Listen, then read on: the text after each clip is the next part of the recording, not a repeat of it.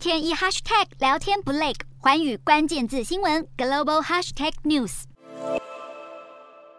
美国众议院议长佩洛西预计将在八月来台进行访问，消息一出，引起美国国内外的关注，尤其是中国强烈的反弹，警告佩洛西如果前往台湾访问，将不惜采取军事动作，挑起了台海情势有爆发冲突的紧张氛围。不过，相对于拜登政府的谨慎态度，美国政坛却出现相当有趣的现象，多名共和党政治人物出言支持佩洛西访台，跨党派的表态，敦促总统拜登。尽快表态支持这次访问行程。今天的国际新闻评论要来谈谈佩洛西访台计划会对台海带来冲突吗？中国刻意制造恫吓效果的目的为何？美国跨党派支持佩洛西访台的几率高吗？佩洛西访台一事确实引起美中关系的紧张，尤其正值拜登与中国国家主席习近平将在七月底举办今年度第二次通话的时刻。佩洛西以国会议长的身份来台访问，层级之高，阵仗之大是台美断交之后首见。拜登如何因应中方可能的举动，不仅攸关着整体国际情势，更关系到国内政治发展。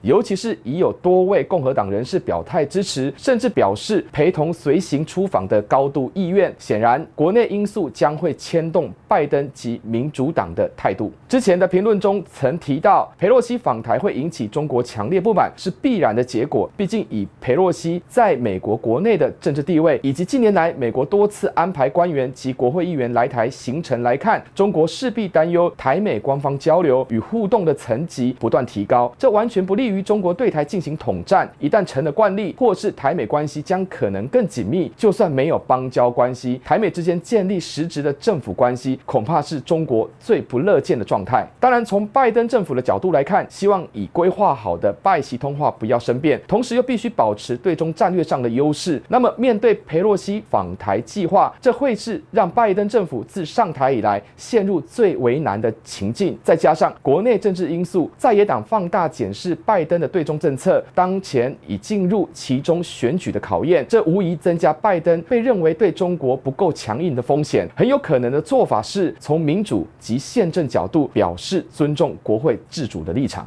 值得留意的是，裴洛西来台访问也引发台湾国内舆论的讨论。绝大多数正面看待此事，有助于提升台美关系，但仍有部分意见认为，裴洛西访台将让台海情势紧张，甚至危害两岸和平发展。问题是，就算裴洛西取消来台访问行程，中国并不会就此放弃对台军事恫吓，而事实上已有许多国家国会高层来台进行正式访问，官方互动的次数及频率已超过以往。中国的恶言相方向会被视为是挑衅。回顾过去，中国对于台美官方互动的反应，必定是持反对的意见，不但会重述一中原则的说法，也会以恫吓辞令来提高威慑效果，同时也可能会增加军机挑衅台海中线、台湾领空的架次与频率。这对内对外都可以解释成中国的有所作为。换句话说，中国绝对不会坐视不理，只不过能进一步采取的动作相当有限。倘若要提高拜习通话的举办门槛，或是因此断绝了对话，这恐怕也不是北京当局所期待的结果。其实，当佩洛西访台的议题已成了美国国内政坛热议的焦点时，那么这就不是单纯的国际政治问题，而是攸关着国内政治权力结构的变化。尤其是如果访台问题带来美国国内的政治分歧，那么将演变成佩洛西与拜登之间的矛盾，这也可能冲击到拜登迈向二零二四年连任的布局，进而让共和党渔翁得利。纵然拜登政府试图避免紧张局势加剧，但是佩洛西不访台等于让中国赢了的意识，将可能迫使拜登选择尊重佩洛西自己的决定。持平而论，影响佩洛西与否如期访台的变数，如果只是中国的恫吓，这对拜登来说压力应当低于国内跨党派的表态。这不只会提高佩洛西访台的正当性，更会让拜登无法就此事作为与中国谈判的筹码。依据目前的情势发展来看，佩洛西来台访问的几率增加许多，拜登政府很可能会顺势而为，将国会议长访台的意义定调成民主价值的体现，